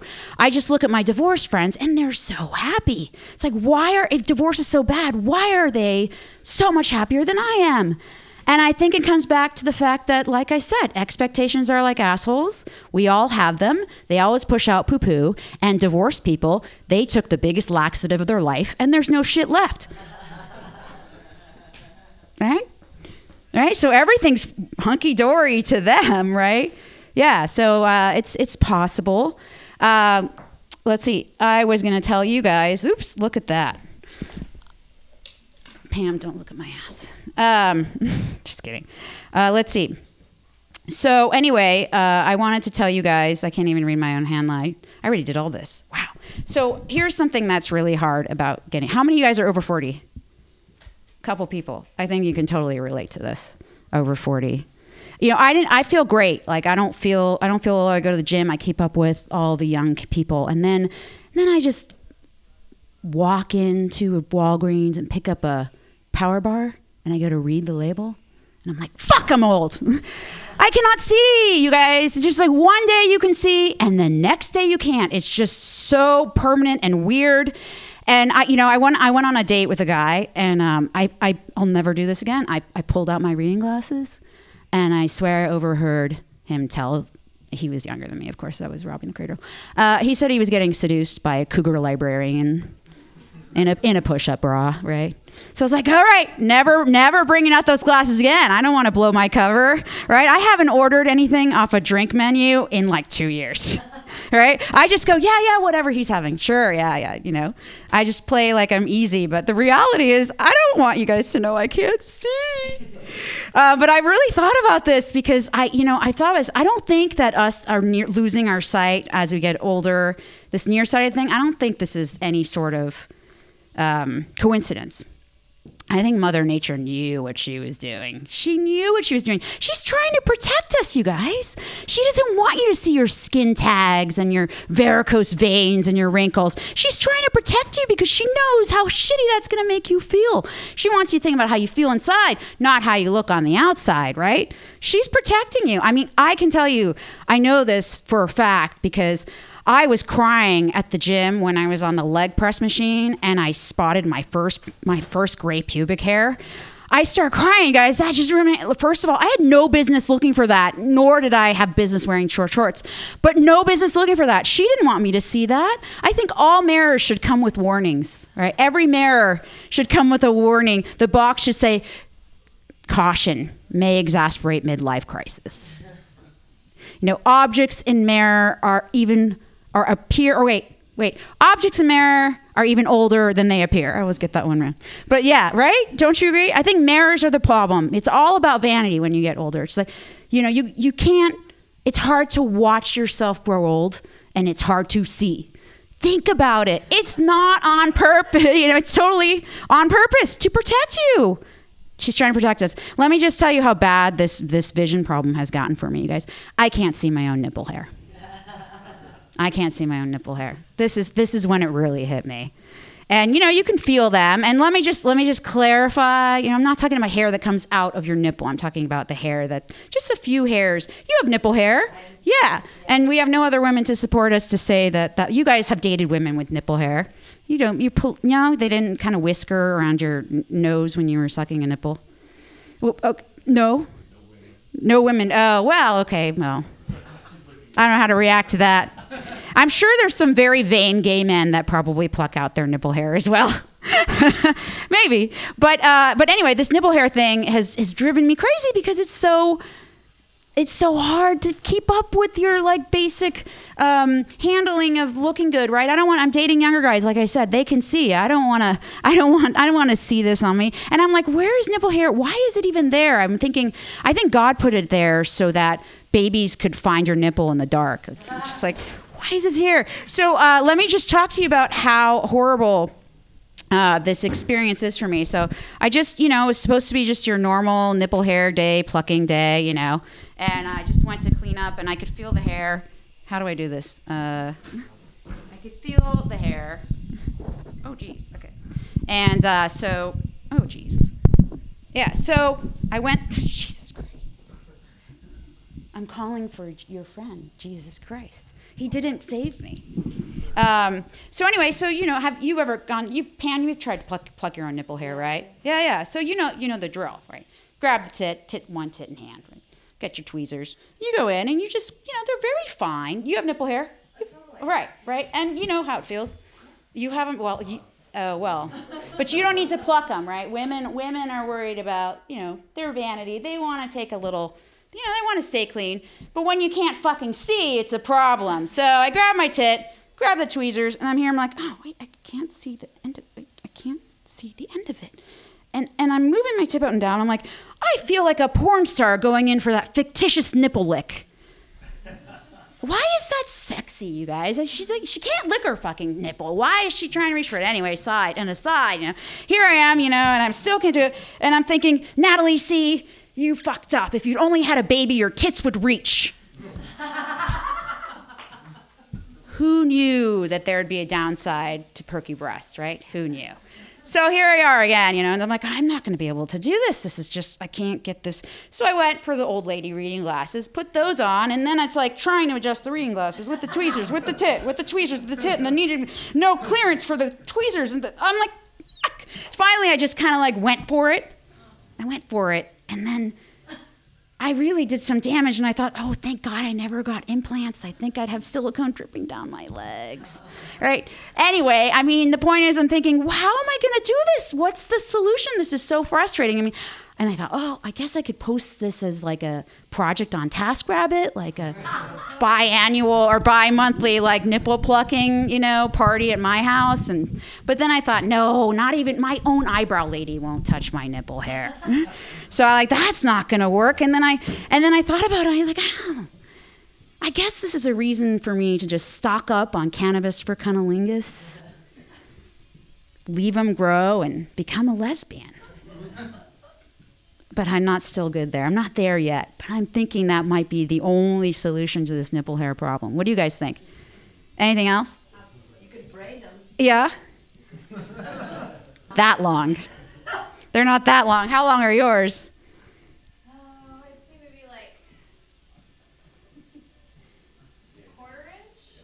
Who would you have who would you have pluck them if you no longer could see them? I don't know how old you are, but I can't see my nipple hair anymore. Really? I don't have. I don't have one of those. A mobile service? Yeah, so I don't know. I mean, maybe I could find. Maybe I will. I'm going to post that on TaskRabbit, and then I'm just going to do a comedy set reading all the bids that people put in on doing this. Oh yeah, I'll take care of it for you. I have no problem with it. No problem at all. Yeah, you know, whatever. Can, do I should I, I should get off or what? What? How much I? I don't. Oh wow. Okay, I'll just tell you one other thing. So, you know, vanity is a big deal, you guys. And I, I, uh, I, I went online and I, um, I fell for this like uh, face yoga program. Basically, you do yoga with your face, which is supposed to reverse your wrinkles. Uh, you're essentially like resisting your face as if there's weights in your face. It's kind of ridiculous. And I found myself, I'm not kidding you, I found myself in this pose, you know, like the uh-huh. Uh, uh, Natalie, what the fuck are you? just get the goddamn Botox. There's no shame in it. Just do it. And I went to shop for Botox. That was the next step. And here I am on. And where am I? Where do I find myself shopping? On Groupon, guys. On Groupon. And I really don't think we should be buying cosmetic you know procedures that affect your entire life on Groupon. That's like buying condoms at the dollar store, right? Like I wouldn't recommend it, right? So this is this vanity thing has gotten really crazy. I've done a lot of research, and one of the other things uh, I, I, I read a lot of science and like, oh, how can I get better? And I came across this drug uh, that um, cures the overcurvature of a penis. Did you guys know this existed? Uh, I don't know, sideways, anyways. And I was like, oh, crooked dick? I was like, I didn't know that existed. That just sounds like a euphemism for Harvey Weinstein, you guys? and then I read a little further, and it turns out this is like a miracle drug. Basically, when injected into the asses of women, it also cures cellulite. It makes a lot of sense, right? Because, you know, that's what it is. The dimple, the, the connections that make the dimples make the dick curve oh my God, we can share the same drug, men and women, for once in terms of beauty and sex and all these things in that sort of genre of drugs. And I was like, this is fantastic. I'm like, sign me up. But then I was a little worried about the side effects, you guys. A higher paycheck, maybe? no sense of direction or less sense of direction maybe you know? You know you start sticking guy stuff in my ass. Who knows what's going to happen? But i'd honestly get rid of cellulite and stick with google maps and i'd be okay with that right? Anyway all right i'm going to leave you guys. Thank you very much. I'm natalie fauzi. It was fun.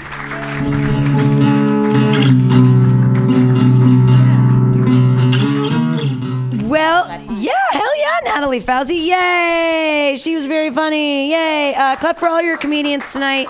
John Reinhardt, Max Mowachanine, Drea Myers, she left, Natalie Fauci. Uh, and thank you guys for coming and showing up. And um, and how did you guys hear about it? Meetup? Oh my God, I've never even put anything on Meetup. So that's b- magical. you found out from something I didn't even do. That's great. Well, thank you guys all for coming to Pamtastic Comedy Clubhouse. Come any other Friday, every Friday. We do this every Friday, and it's uh, a lot of fun. And I try not to have a nervous breakdown every Friday, but usually it happens. Uh, thanks for coming. Everybody have a good night. Yay!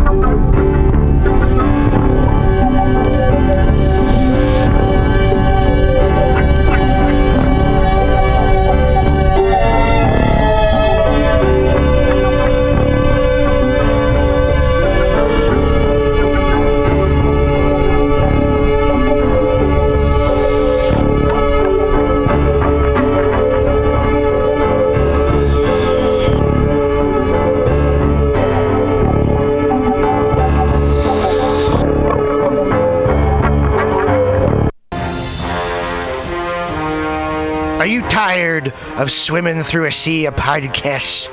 Are ye on a raft without a paddle? Well, gather around me, sea dogs, and get aboard me pirate ship as we set sail for the seas of mutinyradio.fm. From there, you can captain your own pirate ship as you sail through over 44 different shows for all of your listening pleasures. They've got live comedy to small business advice, LGBTQ friendly to sports, vinyl to gutter punk.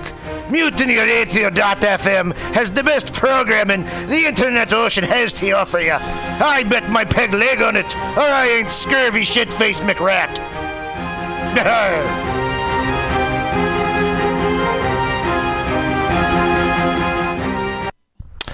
Hey, Mutineers Stolowitz here. Have you ever listened to Labor and Love on Saturday mornings, 10 to noon, with Bill Morgan? It's a really excellent show, one of my favorites here at the station.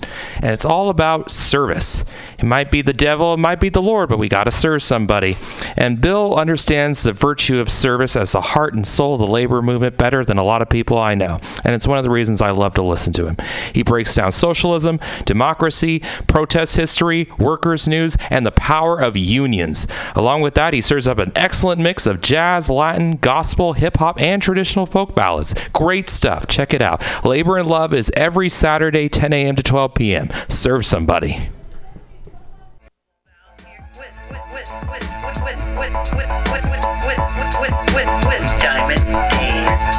Life flourish. We find that common thread.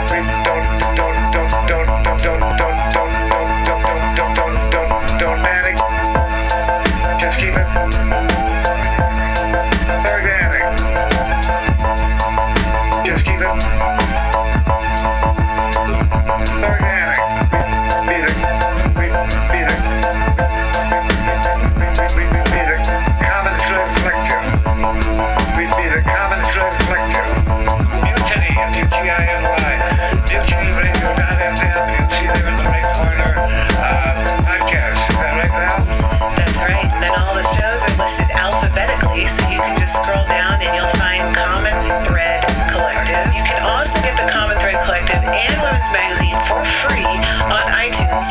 Unfortunately, the only weird part is because there's so many comedy shows at this station, we're actually under the free comedy section.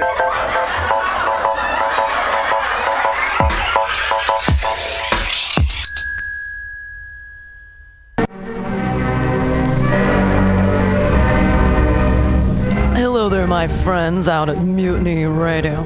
Chester Cashcock here, giving you my love and regards as well as Moofy's over there.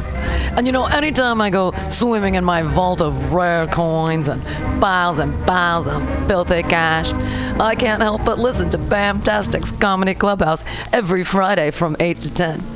They have a fun time at Pamtastic's Deep in the Mission where you can laugh off your tushy every Friday for a mere $10. And $10, I mean, that's what I use to wipe my tushy with, so to wipe it off for it's in duty this. And if you can't make it to Mutiny Radio, don't worry, don't fret at all. You can simply download the podcast post show in the comfort of anywhere, like your Aspen summer cottage on the mountain ridge with the kayaks. Just go to podcast.pcrcollective.org or mutinyradio.fm podcasts and look for Comedy Clubhouse with a K. You can download it for free. But we'd love to see you every Friday, 8 to 10, down here at Mutiny Radio. you Laugh off your tushy and save your life. Because you know what's better than laughter? Well, it's a cash cock, baby. Mhm.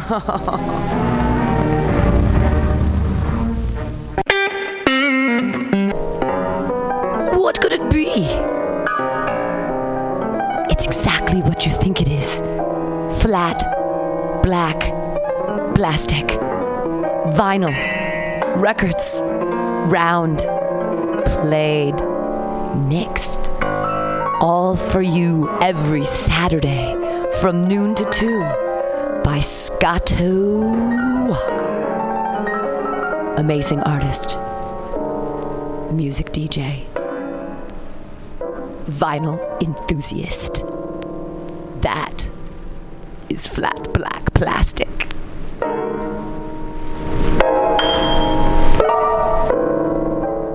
My name is Breakfast, and I'm running for Chancellor of the United States of America. For too long, we have gone without a Chancellor who is willing to take bold leaps of faith and logic to create new possibilities for our great, big, fat nation.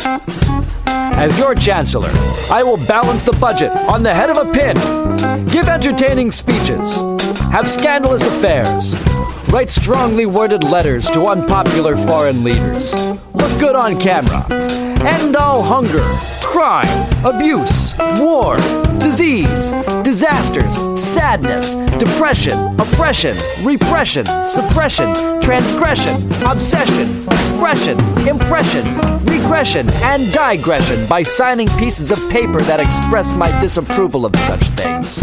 And invest in an American flag pin to be worn prominently on my stylish jackets. It's time to work together to take the country back from us and return it to ourselves. It's time to turn this country around and drive it into opposing traffic. It's time to take a chance on the Chancellor.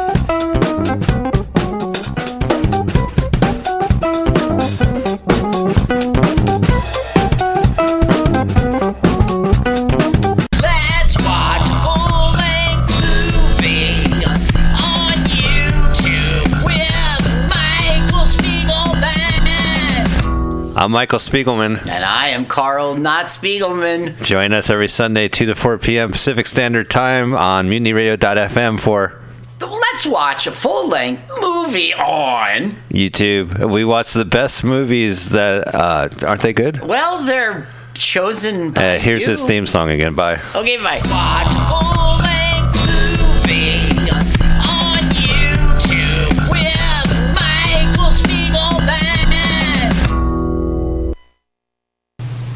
Hey, comedy fans, don't miss Comedy Day Sunday, September 16th at Robin Williams Meadow in Golden Gate Park, noon till 5. It's free! You'll see 44 or more comedians. 44 comedians, five hours. That's over eight and a half comedians an hour. That's silly. Ever see a half a comedian? Yes, a halfwit.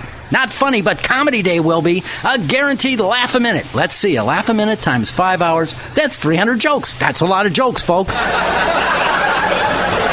So why are these people laughing? I don't know. Maybe because they know Comedy Day will be better than the Shoelaces of Madagascar exhibit, better than the Paperweight Weighers of the World convention, better even than the Alien Sheep Herding contest. And speaking of herding, heard any good ones lately? Okay, not funny again, but Comedy Day will be. Don't miss punchlines like these. A frog in a blender, in your hat, to keep his pants up. Comedy Day is worth the price of admission because it's free. Nothing to buy, no operators waiting for your call. Void were prohibited by law. Comedy Day. Sunday, September 16th at Robin Williams Meadow in Golden Gate Park. It's free. Visit comedyday.org for complete details.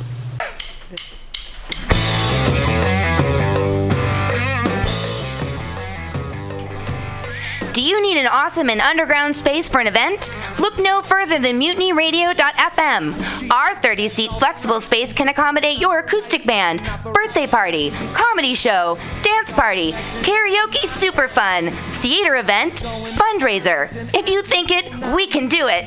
You run the door and promotion, we run the sound, space, and podcast. Rentals available Thursday, Saturday, and Sunday from 8 to 10 at Mutiny Radio FM's performance space at 2781 21st Street in the Deep Mission at 21st in Florida. Contact Pam at pamsadai at hotmail.com for more options and booking dates. Incredible socialist prices so you can be creative in a free speech space without breaking the bank. That's Mutiny Radio Rentals every Thursday, Saturday, and Sunday from 8 to 10. Book your event now. trying to hurt me, but boy, how it burns me whenever she touches me. And oh, I feel so lucky. Oh. Billy Bob, you ever want to be funny? Well, my dogs think I'm funny, Daryl. Well, I mean, you ever want to be like in front of an audience, like other than like squirrels, dogs, and dead peasants? Oh, shit. From time to time, I've given it a thought or two. You know, if you go to Joke Workshop, there's more than two peoples paying attention to your jokes, and they ain't even gonna be jerks about it. Daryl, are you serious? I can get people to listen to my jokes? And they'll even say nice things, dude, before they tell you how to get improvements. No way. What is this dag nabbit thing called? It's Joke Workshop. Joke Workshop? Yep, every Monday, 6 to 8 p.m. on the Mutant Radius. So you're saying I could tell my jokes every Monday from 6 to 8? That's what I'm saying. It's the Joke Workshop Mondays, 6 to 8 p.m.s at the Mutant Radius. Yahoo! Four ninety nine.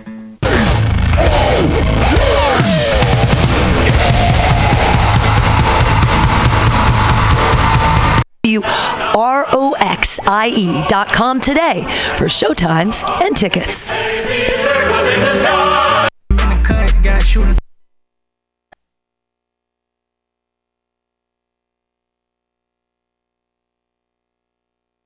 Through over 44.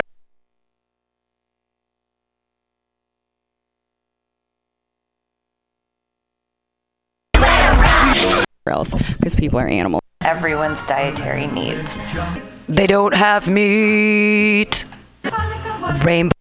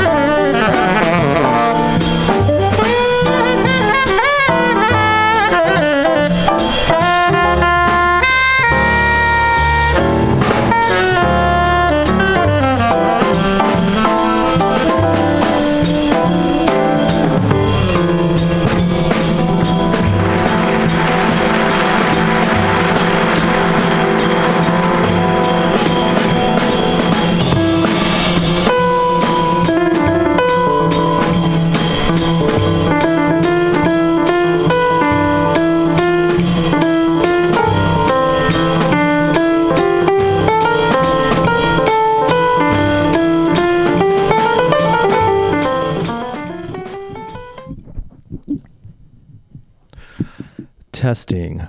Three nine seven three five four three nine six zero nine nine four one one zero eight. This is fun. You know. I- Hello. Hello. Is it you I'm looking for? That's okay. I, I don't need. I don't need. I don't need a mic. I just want to sing a song for Miss.